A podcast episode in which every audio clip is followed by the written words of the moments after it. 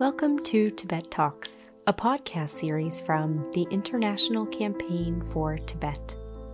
You are about to hear the recording of a live conversation from March 11th, 2021. We hope you enjoy the show.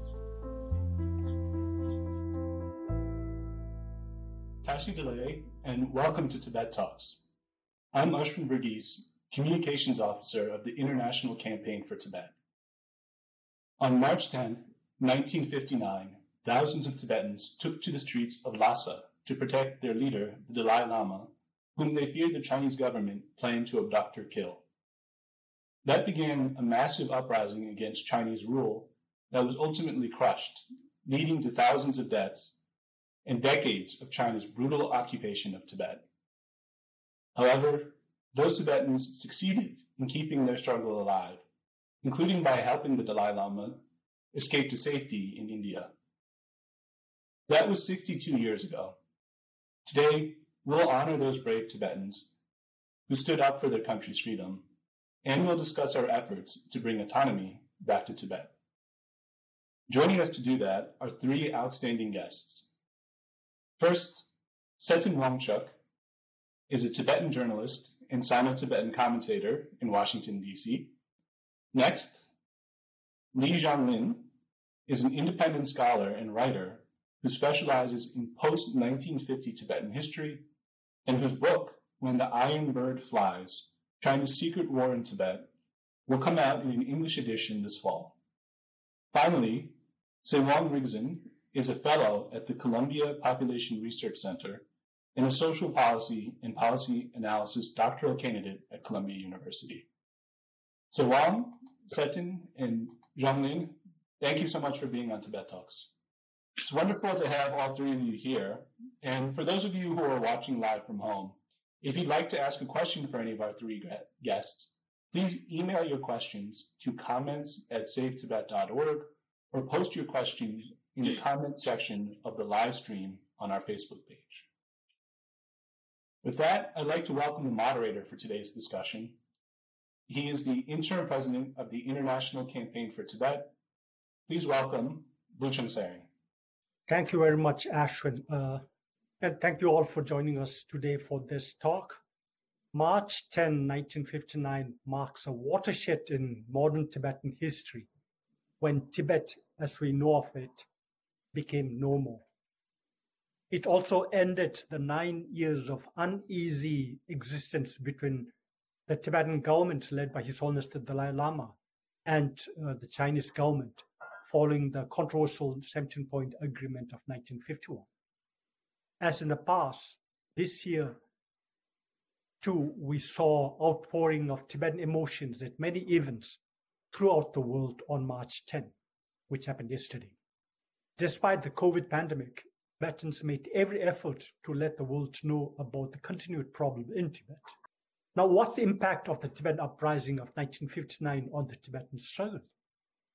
What does the day mean to Tibetans of today's generation, who are two generations removed from those who were involved with that historical day? How did China and the Chinese people understand the day, and what have been the impact on Chinese policies on Tibet? Through our conversation today, I hope that we can enlighten you all a little bit more. And to discuss these, our three speakers come from different backgrounds. Two can be said to be representatives of their respective generations. Tsetan Wangchuk from Gen X, if I may say so, while Tsewang Rigzin from Gen Y or Millennials generation. And they're joined by Li Jianglin, an ethnic Chinese writer who came to understand the Tibetan issue the way we see it only after coming to the United States. And this led her to do earnest research on the issue of Tibet, particularly on what happened in 1959 uh, with the Tibetan people and the Chinese government.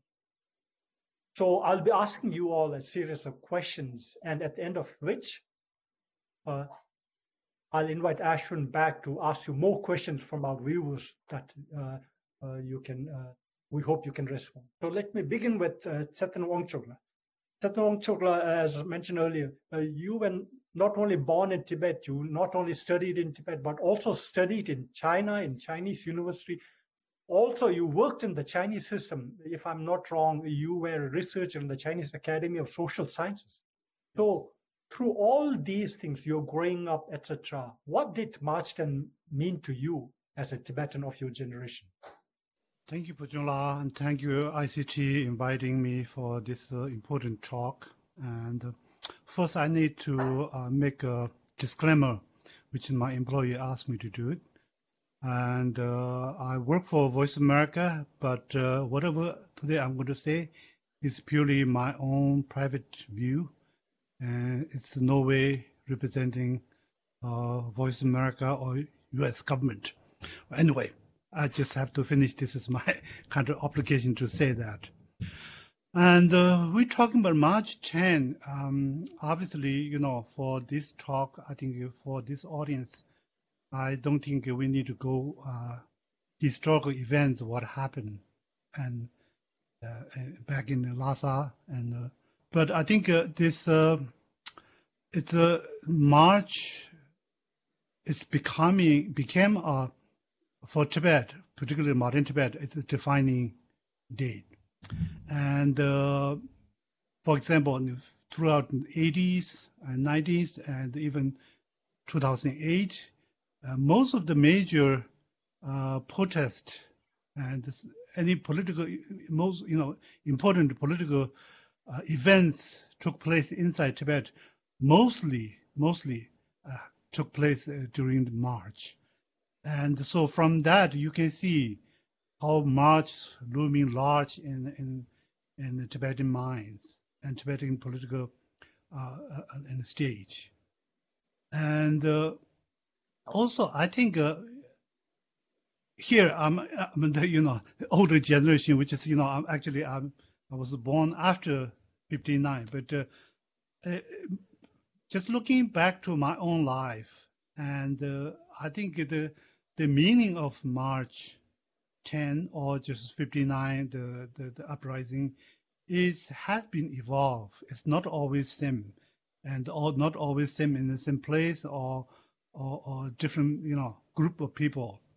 And um, as as as a young child, you know, when I grew up in in, in Lhasa, uh, March 10, of course, loomed very large. It's just you know past only few years, and uh, from uh, people in, in in life, you can see the pain of that. Although very few people talked about this you know what took place actually, but uh, you can feel everywhere. It's uh, you know in my neighborhood, most of the kids I grew up with me, or just you know a few years older than me, most of them don't have father, and uh, it took a little while for me to realize these fa- their fathers were gone, and maybe they got killed or they, they fled to India. And uh, also, you know, one thing that uh, for me is the most striking as a child uh, memory is uh, uh, my mother has a friend we call Ama Chenzong. She's from Eastern Tibet, but she's been living there's a small, you know, shop underneath us.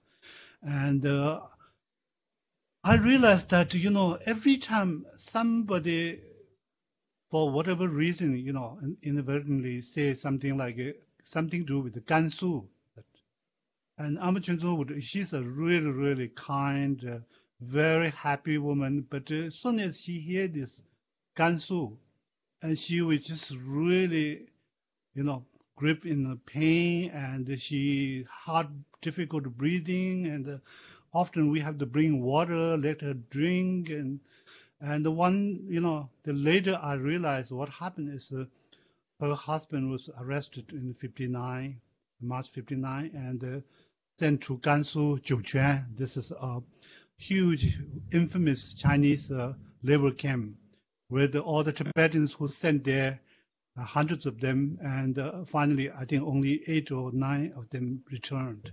And uh, so probably she doesn't know any Chinese language, anything, but that Gansu, the term, means that who, you know, took uh, her husband. I, I, don't know, at the time probably he's still alive, but, uh, you know, it's, it's, you can see just this is one example. And uh, we, you know, here we talk about this. Um, in, in, this talk, uh, you title with the generations, you know, cross generations. And uh, when we were kids in Lhasa, we were like you know, now it's like millennium or Z generation. There we have our own term of for generation for us. They will call it That literally means like a, uh, the generation after the shelling, because uh, you know after the bombardment or something that you know that uh, right after that you know there's a huge shelling in in, in Norbulingka and and and Potala.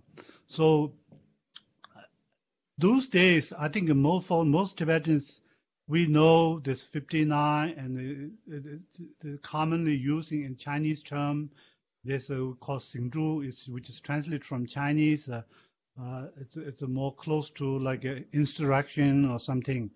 And uh, but I think everybody is very few people really talk detail about it, but it's a loom large. This is something happened, took place. And you know, people here, you have to imagine how dramatically the Tibetans have to go through right after 59. And uh, from 59 to 66, which is only about seven years. And uh, from before 59, although Chinese, you know, already took over large part of Tibet, but uh, up to 59, there is there's really not much Chinese presence in the ordinary Tibetans' life. Tibetans still have more or less of a, you know the old lifestyle, and they didn't they only see the Chinese sort of propaganda part of a side of the Chinese. And uh, soon as March 59, everything's changed. All the, this Chinese communists, the worst part of it's really have the Tibetans have to endure. And from 59, yes. Yeah, if I may, if I can stop you there, because I think I want to segue to Li Jiangli, because you talked about the Chinese government and their okay, attitude sure. towards. So, Li Jiangli, uh, you in fact did a thorough research into the period before March 10, during March 10, and after March 10, and you wrote a very exhaustive book. And uh, you even mentioned many other things, which I'll uh, try to see if we have time to touch later. But what, what is a couple of what are the couple of things that you found through your research that which the maybe the Tibetans were not able to tell the world in the last uh, 60 years, or what were not there, are very prominent out there uh, with regard to what happened before March 10, leading to March 10?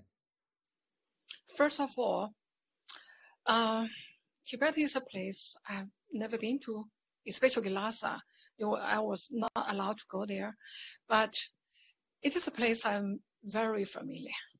I know a lot about even geographic. Geographically, I know Lhasa better than know, I know my hometown. The reason was there's a lot, lot we need to know.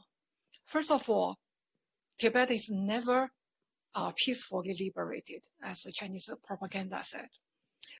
As a military occupation, and um, that lasted for more than six years, six and a half years. Every every corner of Tibet, Kham, Amdo, nomad, nomad pastoral area, agriculture area, nobody escaped that brutal uh, warfare. And as a result, close to 20% of Tibetan population uh, perished. This is from the gov- uh, Chinese government statistics. And in my book, I have uh, detailed uh, statistics and where they come from, etc. And also, this brutal warfare caused huge damage in Tibetan uh, society.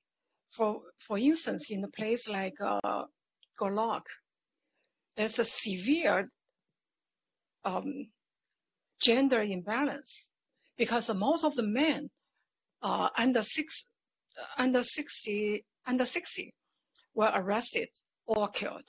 So had a, for for it took in uh, Yushu, it took 20 years for the population to uh, recover back to the age, uh, back to the time of 19, uh, 1958. So you can imagine uh, what the severity and the cruelty and things happen. It's painful. Even, I mean, it it was very painful experience for me to do the research and write it out and translate it into English. This, I think that all this need to be known to the world. His Holiness told me uh, in one of the interviews a few years ago.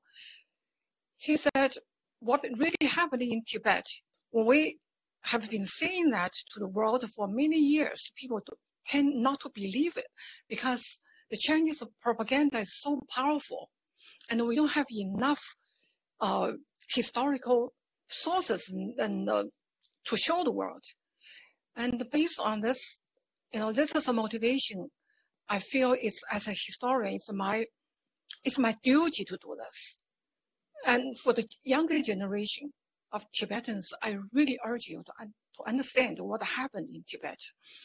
It's more than March 10th. March 10th is one day. But the entire process is six and a half years everywhere. And every family, it's not only the Dalai Lama family, it's not only the uh, upper class, it's every single family is affected. This is something we need to know. And also the total destruction of Tibetan culture. And I would I wouldn't shy to say it's culture it's totally a culture destruction. You can call it culture genocide because in, in this book coming, we, I have statistics of how many, exactly how many monasteries were destroyed. And that was total destruction. It's like, for instance, in, in, um, in Yunnan, it's a small place, Shangri-La, that area. Um, out of 24 monasteries, only two left. Oops. Sorry for that. Um, but anyway, uh, this is something I listed in both of my books, and I strongly urge the younger generation of Tibetans need to read this. Thank you. Uh, then I'll go to Tsawang Ringzila. Tsawang Ringzila, uh, you were born in Tibet, but you grew up mostly in India, schooling there, uh, eventually coming for further studies here in the United States. right. So you are in this generation where the self-immolations in Tibet, for example, are very much uh, current and that you uh, followed closely. But mm -hmm. March 10th, 1959 is far away. So what does it mean to you uh, in terms of your generation? What's the connection between you and March 10th Tibetan Uprising? Uh, thank you so much, Pujungla and ICT for this opportunity. And uh, thank you so much, Sidewon Jula and Li Jianglin for really powerful remarks. And uh, particularly uh, Li Jianglin's uh, book, Tibetan Agony, I read with the great interest. And I really urge all the younger generation of Tibetan to go and really read this extraordinary record of, of what really happened to Tibetan people.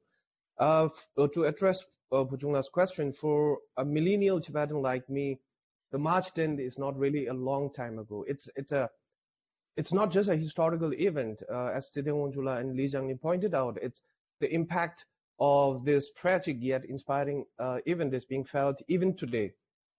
So for me, it's a deeply a personal and lived experience. Uh, uh, for example, my, my grandfather was arrested soon after uh, March uh, March 10, and he had to spend 20 years of his lifetime in Chinese concentration camp. Like many Tibetans, I was, as Pujungla pointed out, I was separated from my family at very young age and became a refugee in India. The pain of separation from one's family and one's birthplace that we all had to go through on the daily basis is really a, a really beyond description. And unfortunately that pain uh, exacerbate as one uh, get older. Now to specifically address uh, Pujungla's question uh, allow me to take a five minutes to talk about uh, three extremely important events that took place during the chaotic month of March 1959 and how I as a millennial Tibetan uh, reflect on this event. the first event was what happened on March 10, 1959. Uh, Tibetans of my grandfather's generation really uh, rose against illegal occupation of Tibet by China. And on that day, uh, these Tibetans made two important pledges. And the first one was to protect and safeguard His Holiness, uh, who is the epitome of uh, Tibetan identity. And, and the second was to really restore the independence and freedom for the Tibetan people. And they were ext ex extremely successful in protecting uh, His Holiness the Dalai Lama. And now I believe, uh, as a new generation of Tibetan, it's our responsibility to really continue with the second pledge that they made to restore uh, the freedom for Tibetan people. The second most important event was what happened on March 17, and that was really the worst day in the history of Tibetan people. On that day, His Holiness was forced to uh, leave Norbulingka Palace, and uh, after crossing, uh, the soon the mass killing of Tibetans started. Uh, after a few days, His Holiness left, and as he crossed uh, Zangbo River, uh, he and he reached too far we land, he gave one final glance to city of Lhasa and prayed that he be able to come back soon to Tibet. The, the fact that that's kind of not realized even today, and the Tibetans in Tibet are not able to see and hear this wise teacher, really saddens, personally saddens me to the core. And I believe as a new generation of Tibetan, it's the most important uh, responsibility to, of us to make sure that happens.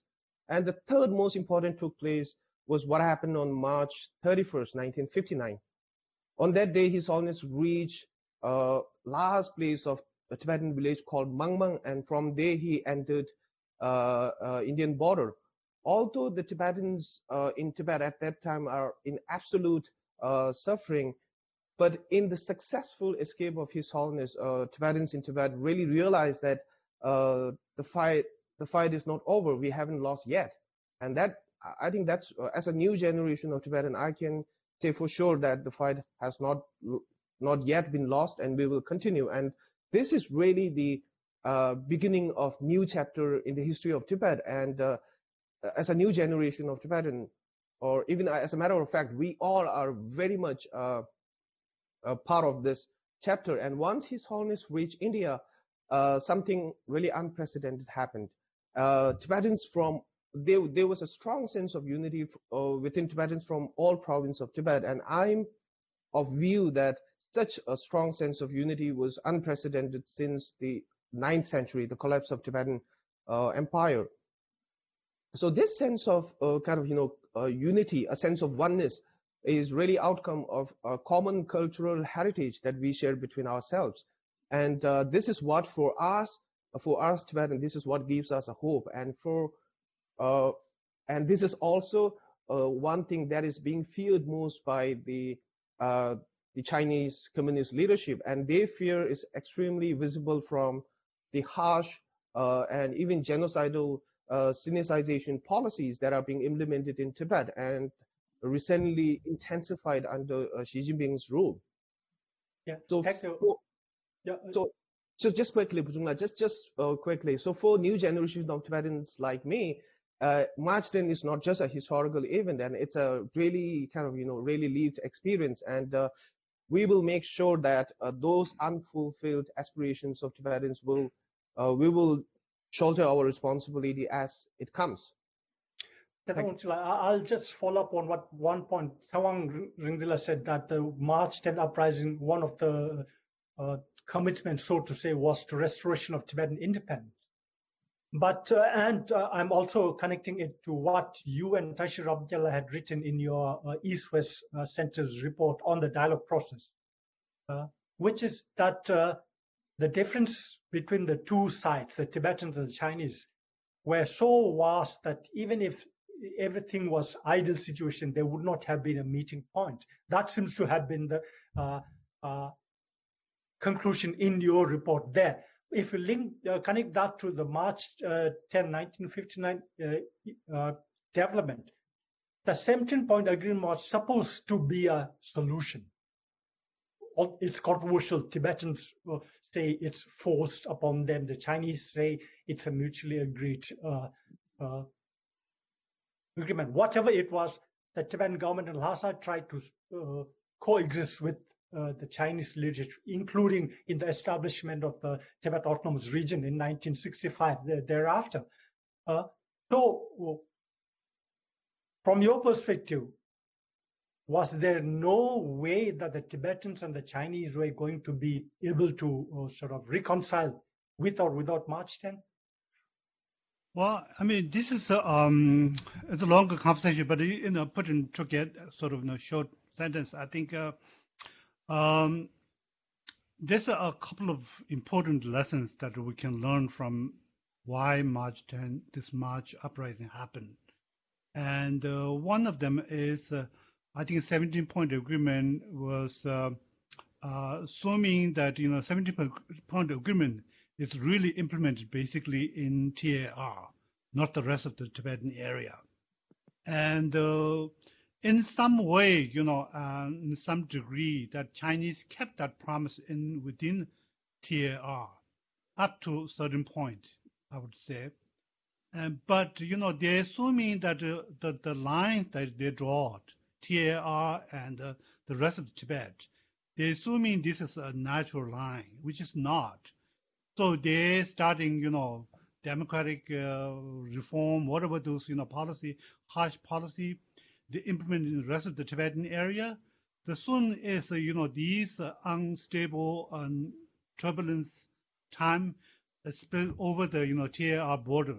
And the, to the point, you know, by like 59, it's almost impossible that uh, you can continue that uh, the situation is, you know, like 54, 56 in these, these, these, you know, those, those times. This is one thing.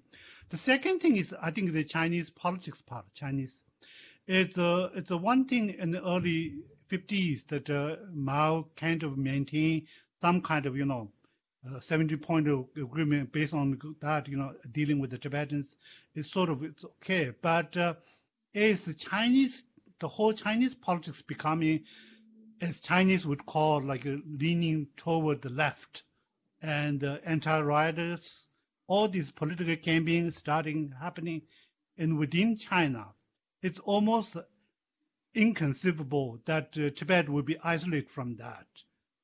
And that, uh, you know, I have talked to uh, some Chinese uh, officials that who were in, at time in, in Lhasa, the military. They say they would have in, in Lhasa, they would have anti-rightist campaign within the, the Chinese uh, you know, uh, the military, but they have to do this secretly. They're hoping that the Tibetans won't realize they're having this political struggle. But that's, you know, how long you can do this. And on that, uh, the, the one that uh, you, you raised, it's been, uh, they had a huge debate in early, early 80s in, in, in China. And people, uh, some people think that, you know, if we didn't, including Abe says that if we didn't have 59 that uh, that uprising, the, you know, the 70 point agreement will be maintained, and then therefore we won't have a, you know cultural revolution. Therefore, the monasteries maybe not destroyed. But I think that's really, really inconceivable to see that you know, looking at the rest of Tibet is completely under Chinese with the Chinese implementation of Chinese politics policies that uh, TAR can be isolated. Also, TAR cannot isolate from the larger Chinese political struggle. It's, it's impossible.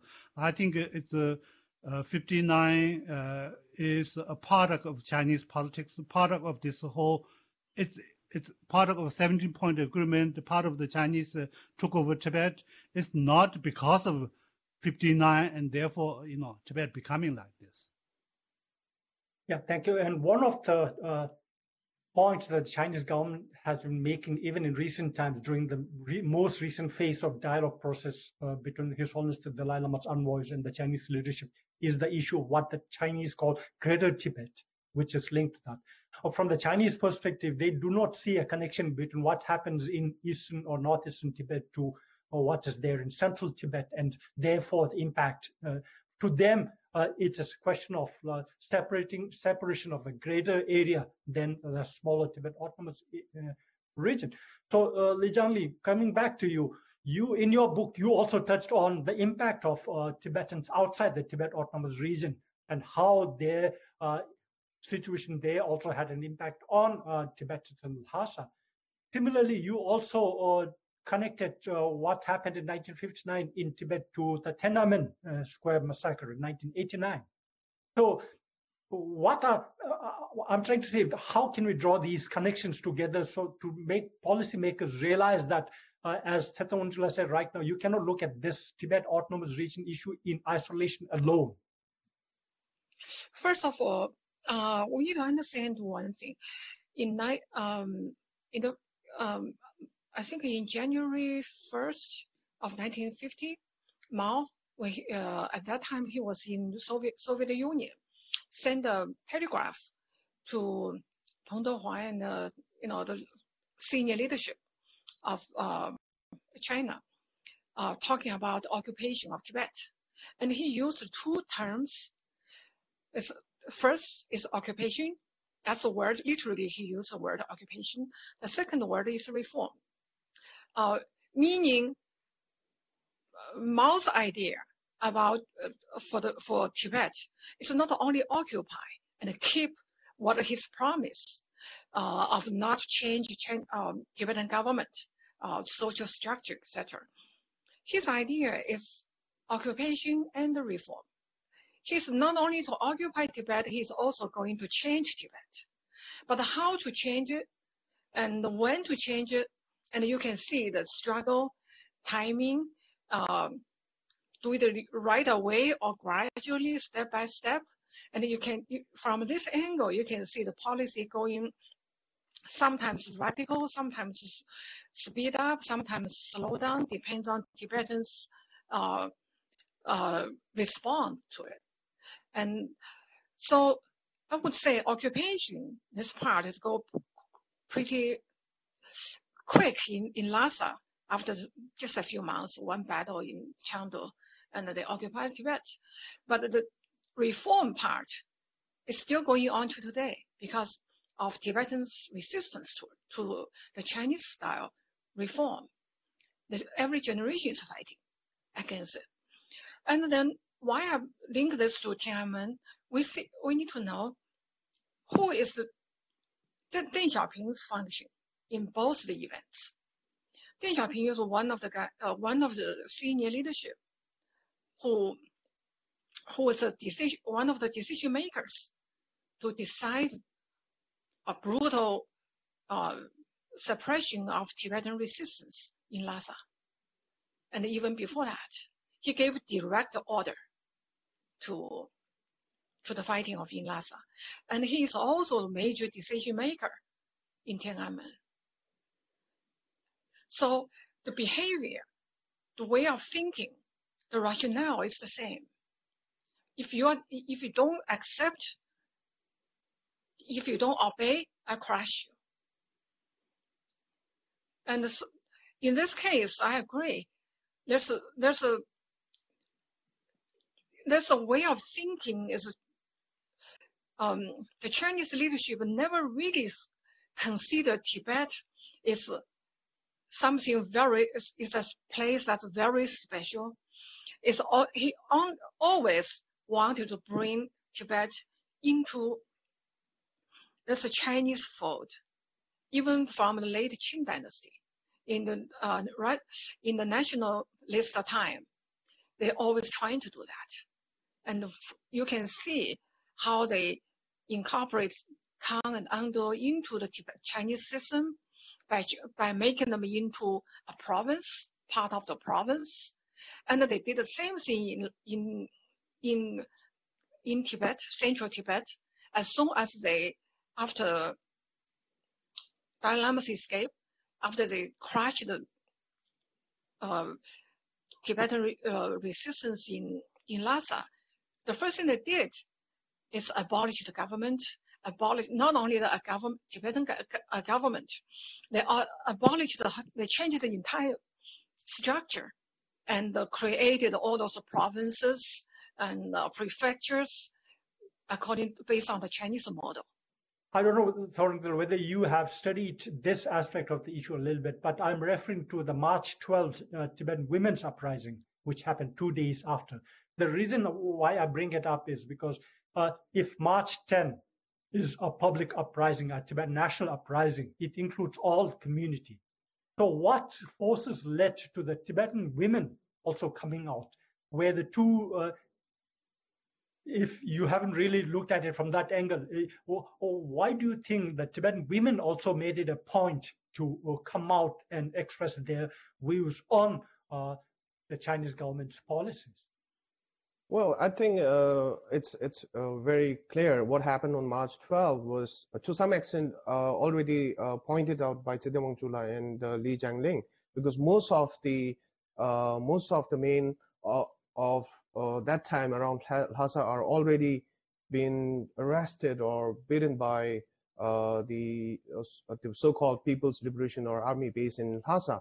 So, so it's really, for example, the uh, Gwendolyn Kusala, I mean, the, she played an extremely important role in that March 12th women's uprising. And uh, at the end of the day, really, it really boils down to a basic um, individual freedom because uh, as Gandhi, Gandhi once said, freedom is breath of life. I mean, really, without freedom, uh, you cannot do anything, right? So that's kind of, you know, we, we are not here talking about the very grand uh, things about the kind of you know culture, nationalism, and everything. But we are really talking about a basic, uh, fundamental uh, human dignity that is being deprived by the uh, presence of Chinese in uh, Tibet since 1959, since 1951, starting from 49. So really, I mean, uh, Tibetan women are like really kind of they had to take that particular even in their hand, and they had to raise their voice, and which exactly what they did, and they were very. I, mean, I think they were very smart in informing the nearby uh, the embassies of let's say India and Nepal to you know to urge their support about the you know this is what we are going to do from now onwards please support us. I think this is really a significant uh, move and that still continues to inspire a new generations of tibetans like me uh, and and uh, and i think it will continue. But i want to talk about one particular thing. For last 62 years of chinese occupation uh, what they really failed to do was really uh, to understand Tibetans. For 62 years, they haven't really understood Tibetans. And from grand scheme of things, I think uh, mm, this is where we see a hope. And this is how I, for one, see, you know, the China in the grand scheme of things. It's it's a it's a losing game for China by not understanding Tibetans. And as far as we are deprived of these basic uh, fundamental freedom, uh, the struggle will continue for sure. Again, my last question is to all three of you, and that with that uh, will also lead to the questions from the viewers. And this is this. Uh, right now, as we speak, uh, the two sessions are being held in Beijing. They're about to end there. Uh, and uh, unlike the past, as of today, unless you have found something, I haven't really found them propping up a Tibetan to speak out something that uh, the administration really wants to convey this year. But at the same time, if you look at statements from Chinese officials in recent past, it's very clear that uh, in March 1959, His Holiness the Dalai Lama was the issue. His safety was the issue for the Tibetans, and uh, the Chinese controlling was the issue for the Tibetans.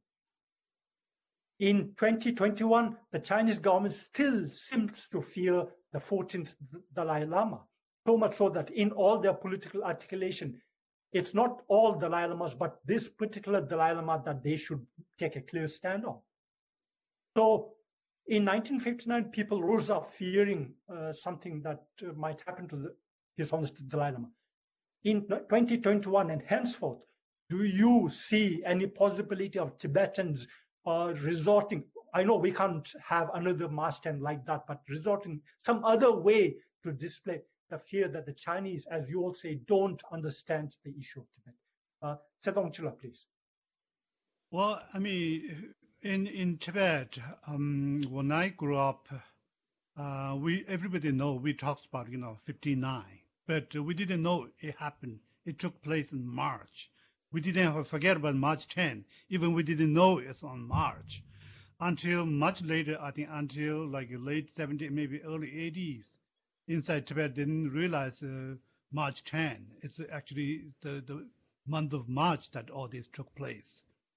And uh, so I think we're talking about inside Tibet and uh, the younger Tibetans, I think uh, there was time like like my generation, of course, although we didn't experience directly the 59 March 59, but we have heard a lot about it. You know, our sort of anybody who older than us has experience, and it's really completely uh, uh, it, it's an overwhelming sort of sense of uh, 59 uh, with this generation. But then, like in the 90s, I started worry about you know younger Tibetans maybe, you know, because in, in inside Tibet, you are not allowed to openly talk about this, or except they say, oh, you know, 59, you know, liberate all those things, but you're, you're not allowed to talk in detail. So I was starting worry about, you know, younger Tibetans, how they're going to remember, how they're going to be perceived all these historical events. But uh, 2008 and uh, March 14, when a uh, huge demonstration took place in Lhasa, and then which spread you know, all over Tibet really quickly, and followed with the Chinese crackdown, not only crackdown inside Tibet, but also, you know, the Tibetans are not allowed to stay in a hotel all over China, and all the universities in China that all the, the Tibetan students are, they had some degree of either they have a protest or they're being um, severely sort of restricted or these kids couldn't stay in the hotel on the way to school or something, discrimination. So certainly this younger generation, I realize now these days, they inside Tibet, they rarely say March 10. They will say Sanyao which means uh, uh, March 14. Now the March 14 becoming the a new date for younger Tibetans, and uh, which is uh, like uh, our generation, they have a new layer of memory that marches from that is a jumping sort of place. They're starting learning more about what happened, what took place in 59. And so this is a this is really interesting. And another thing, you know, let me say the one last thing is uh, what really kept this March as an important date for Tibetans is uh, a Chinese government.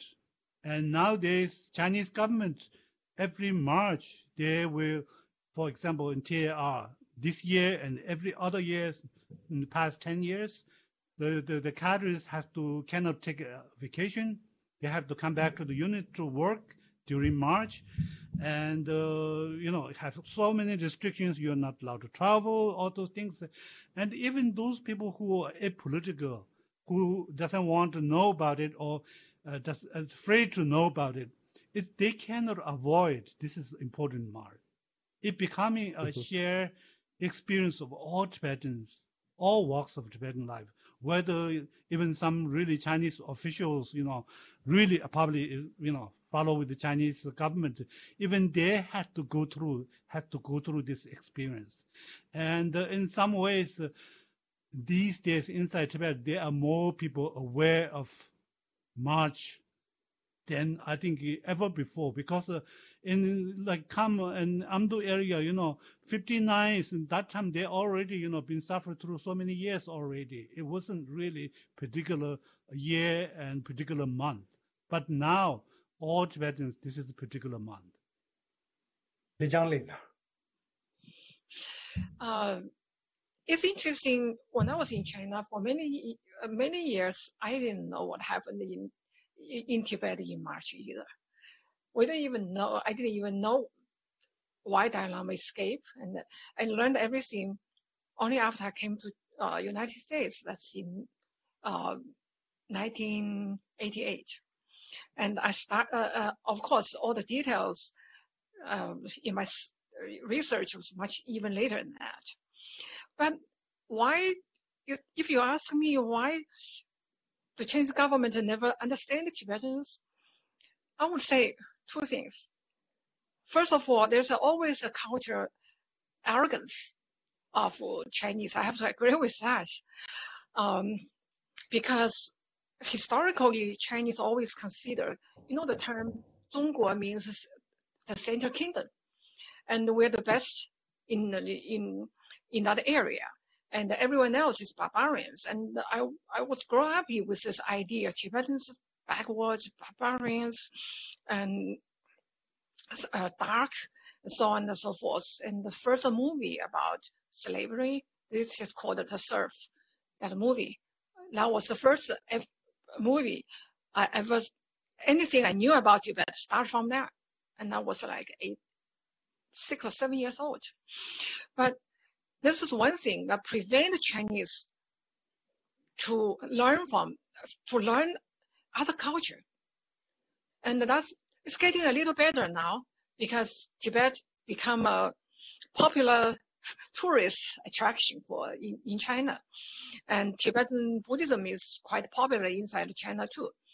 Another thing about the Chinese leadership is actually it was I, it was a surprise to me how little they knew what happened in 1959.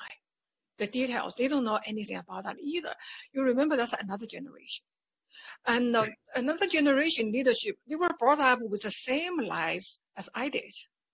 So when my book was published in Hong Kong, and then the Chinese counters were the first group to buy those books. And it, when I was, when I heard about this, was I started to realize even they didn't know about that. Uh, later on, my husband interviewed some Tibetan cadres inside Tibet. That was the last time we went to Tibet. We went to China. And then after that, we were banned. That was about 10 years ago. Even they didn't know. All the cadres, Tibetan cadres or Chinese cadres, they only knew what happened in the area they worked in 1958, but they didn't know the whole picture. And the Chinese government has been carefully hiding those facts from themselves and so that is why for many generations, I've, I think for many years, Tibetan also learned how to deal with uh, the cadres. They will tell you what you want to hear. And, and this is what I learned when I visit uh, Qinghai. I went to many monasteries and everything. When I talk with people, and they will they will trust me uh, once I show them something. and I can say it here. And they will open the uh, hidden uh, temples for me, temple halls for me to show Dalai Lama's photo they hide, how they hide it. And they, they tell me many stories in 1958, 59, and 60, etc. But the, this they wouldn't tell the cadres. If the cadres go there to talk with them, they're not going to tell them this. And they have learned to cope with life under occupation. And this is another reason when you see, uh, when you always, you will hear one thing from Tibetans and from the Tibetans, and you will hear one thing about Tibet from the Chinese cadres. This is something really probably we need to know uh, why is that they don't read, they don't know Tibet, they don't understand Tibet. Thank you very much. Tsewang, you have the last word in this section. Sure, Pujungla. Sure, Pujungla. I have uh, two quick, quick points to make. Uh, Pujungla, you raised about the how Chinese government fear His Holiness the Dalai Lama, right? But I mean, His Holiness is inseparable part of Tibetan struggle. I mean, all the Dalai Lamas have been inseparable from Tibetan, which which the Chinese really, uh, for, for many Chinese, it's really hard to contemplate, make sense of that. But uh, the issue of Tibet is not just about uh, Dalai Lama. So issue of Tibet is about the six million Tibetan and their basic freedom. As long as that issue remained unsolved, there, the, whether there is Dalai Lama or not, the struggle will uh, continue by uh, continuing generations. I want to make, uh, give a one clear example if you look at the, all the protests that happened in Tibet from, let's say, the first phase of protest starting from 80s, or the second phase of protest starting from uh, 2008, if you do a quick statistical uh, surface level analysis, you will find that uh, most of these participants, or including self-immolators, they, these are a young generation of Tibetans, or mostly a millennial Tibetans who, who are below uh, in 80s, they might be like Generation X, the one to last generation, or in post 2008 millennial uh, uh, below 40s who really continue despite not having seen his holiness or not having seen all this cultural revolution and all these problems but they continued the struggles and the, the, the simple reason for that continuation is uh, basically a lack of fundamental human freedom and dignity. Thank you very much. And with that, uh, uh, I'll hand you over to Ashwin, invite Ashwin back. Thank you. Thank you, Buchan La, and uh, thank you to all three of you for what was a very uh, interesting and thought-provoking conversation. Uh, we do have quite a few people watching us live, and we do have a few questions here for all of you. Um, first, to begin with, I have a question on Facebook from Joseph Meisner. And Joseph writes, I've been a lawyer since 1966 also, I am a soldier having served in Vietnam. I now help support the building of schools in Vietnam through a charitable foundation. I am near 80 years old. I began following Tibet in 1959 and read the Lowell Thomas books. This is all a lineup to my question. What can we do to help Tibet? That maybe uh, Setanla or Samangla, do either of you have any thoughts to, uh, to weigh in on that? What would you recommend for people who are not uh, not Tibetan themselves? What can we do to help? You, want me to answer that? Sure, please. Yep. Sure. Of course, there are many things to do. I think uh, I first I have to say, um, when I came to the U.S. about over 30 years ago, and uh, I was really moved by and each time, each March 10, you know, nowadays we have a lot, lot of more Tibetans, but those days, you know, there are very few Tibetans in America. New York, New Jersey, all together, probably like you know 50, 60 Tibetans. But on March 10, there will be, you know, over thousand protesters in front of the United Nations and Chinese embassy, and uh, you can imagine just uh, mostly, you know, Americans who are non-Tibetans and uh, the, the I think the Tibetan cause uh, stay alive and stay, you know, Tibetans keep up with the hope that uh, we be able to, you know, regain uh, our self-determination. I think uh, in in I must say, you know, it's really credit to all these uh, non-Tibetans, you know, Europeans, a lot of Americans, and many other people, and their support you could you can support Tibet in many ways. You know, you could participate. You know, those protests. You know, yesterday we had a huge protest in in in in, in New York and many other places. And but also, I think there's uh, just by paying attention, just not forgotten Tibet in itself for Tibetans. This is really important. And the most important thing is uh, since uh, 80s, uh, mid 80s, in in the U.S. Congress, both parties, you know, uh, the, the representatives really paid a lot of attention to Tibetan issues. I think this is why, you know, the ICTs, they exist. That's why, you know, our VOAs, you know, where our work is exist. It's because of, you know, American, average American pay attention to Tibet and calling their representative to, you know, pay attention to Tibet, you know, to support Tibet. So I think this will be one of the most valuable for Tibetans to, you know, ask your representative to, you know, we have a, almost every year, probably ICT, you have more details. You know, we always have legislations in the Congress that needs support. These are your many things you could do. Thank, thank you very much, Sitma. Uh, we have many questions that came in for you, but first let me ask uh, one question for uh, Tsewang, uh, Uh, this came from a Facebook user named, um, he goes by the name J Organic Forever. And uh, he also participated in the March 10th uh, activities yesterday.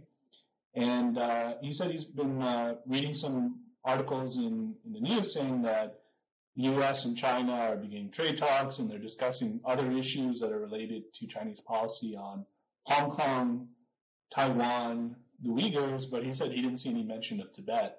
Um, your thoughts on this? And uh, you know, he mentions there have been more than 155 Tibetan self-immolations, so there's clearly a crisis in Tibet. Um, I think part of the question is how do we make sure that in these discussions about all these other areas that Tibet is not forgotten and Tibet remains part of the conversation? Well, I'm I'm not uh, I'm not really sure Tibet is forgotten from a broader kind of you know point of discussion.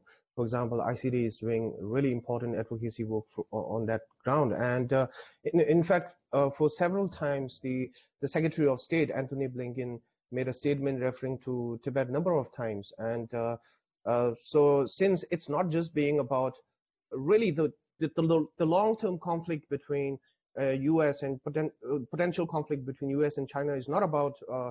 Uh, uh, it's more about you know kind of you know really uh, the, ideological differences. One one of a technology-oriented kind of dictatorial with the one with the kind of you know technology democracy. So as long as this kind of conflict remain, because fundamentally we are uh, Tibetans are really, you know, kind of, uh, we are struggling for basic uh, kind of liberty, freedom, which are also valued in the U.S. Constitution. So as far as this continues, uh, I don't think uh, we we will have. A, I'm I'm very positive that we will see a good support from uh, American people and politicians as well. Sure, yeah. Thank you, thank you very much, Alonla. Uh, as I mentioned, we've had a few questions coming for you. Um, so let me read you questions for, from uh, Sering Yudon Kalusang. And uh, he asked, how can we make the Chinese people listen to the fact that Tibet is an occupied nation?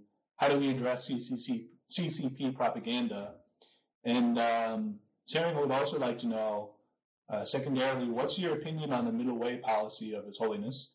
Do you think the CCP will accept it? Um, when I started the research, I realized we can really, it's hard to fight propaganda with propaganda. It's a, as His Holiness told me, you just trust the power of truth. Uh, that's why, if you read my book, you you see how how many sources I, I went through, and um, combed through all these Chinese sources, mostly Chinese sources, and statistics, and this is our weapon. We don't fight propaganda with propaganda. We fight propaganda with truth. And uh, that's what, that's, I'm convinced with that. And uh, everywhere I went, in Europe, in America, in Hong Kong, in Taiwan, I gave lectures about Tibetan issue to Chinese. Everywhere I went, there were, after the discussion, there were always somebody coming to me and said, I read your book online too, in Twitter, everywhere. So that's what we do. This book now has checked, uh, both of my books now have Chinese, English, and Tibetan language editions. So I can, I do the research, but the it's up to the readers, everyone else to amplify the voice. Don't be afraid of given the statistics, given the truth to the Chinese. And most of the younger um, a lot of Chinese, young Chinese, they are willing to, to listen. They're willing to know. They visit Tibet. They are curious about Tibet. Quite a few went to Dharamsala too. And uh, it's where we can engage in meaningful conversation. And uh, it's not about pointing fingers, and it's about learn the truth, learn what happened. And I think that's the way, that's what I do for past more than 10 years. That's what I have been doing. I think that's a very positive note to end on, and we are just about at the end of the program. So thank you for that. We fight propaganda with truth. I think that's a great message for us to leave with. Uh, so thank you, Jianglin. Thank you, Soham. Thank you, Setin. Uh, it was really wonderful to have all three of you here, and thank you for that interesting conversation. Thank you, Buchen La, for moderating the discussion, and thank you to all of you who are watching and listening and participating from home. We hope that you found this conversation to be informative, and we hope that this inspired you to take action for Tibet. If you'd like to learn more about how you can get involved in our work on behalf of the Tibetan people, please visit savetibet.org. We'll be back soon with another episode of Tibet Talks. Until then, take care and thank you very much. We hope you enjoyed this episode of Tibet Talks. Subscribe to the show on iTunes, Spotify, or Google Podcasts. Learn more at savetibet.org/pod. To find out how you can get involved in our efforts to promote human rights and democratic freedoms for the people of Tibet, please visit savetibet.org/support. Thank you and see you next time on Tibet Talks.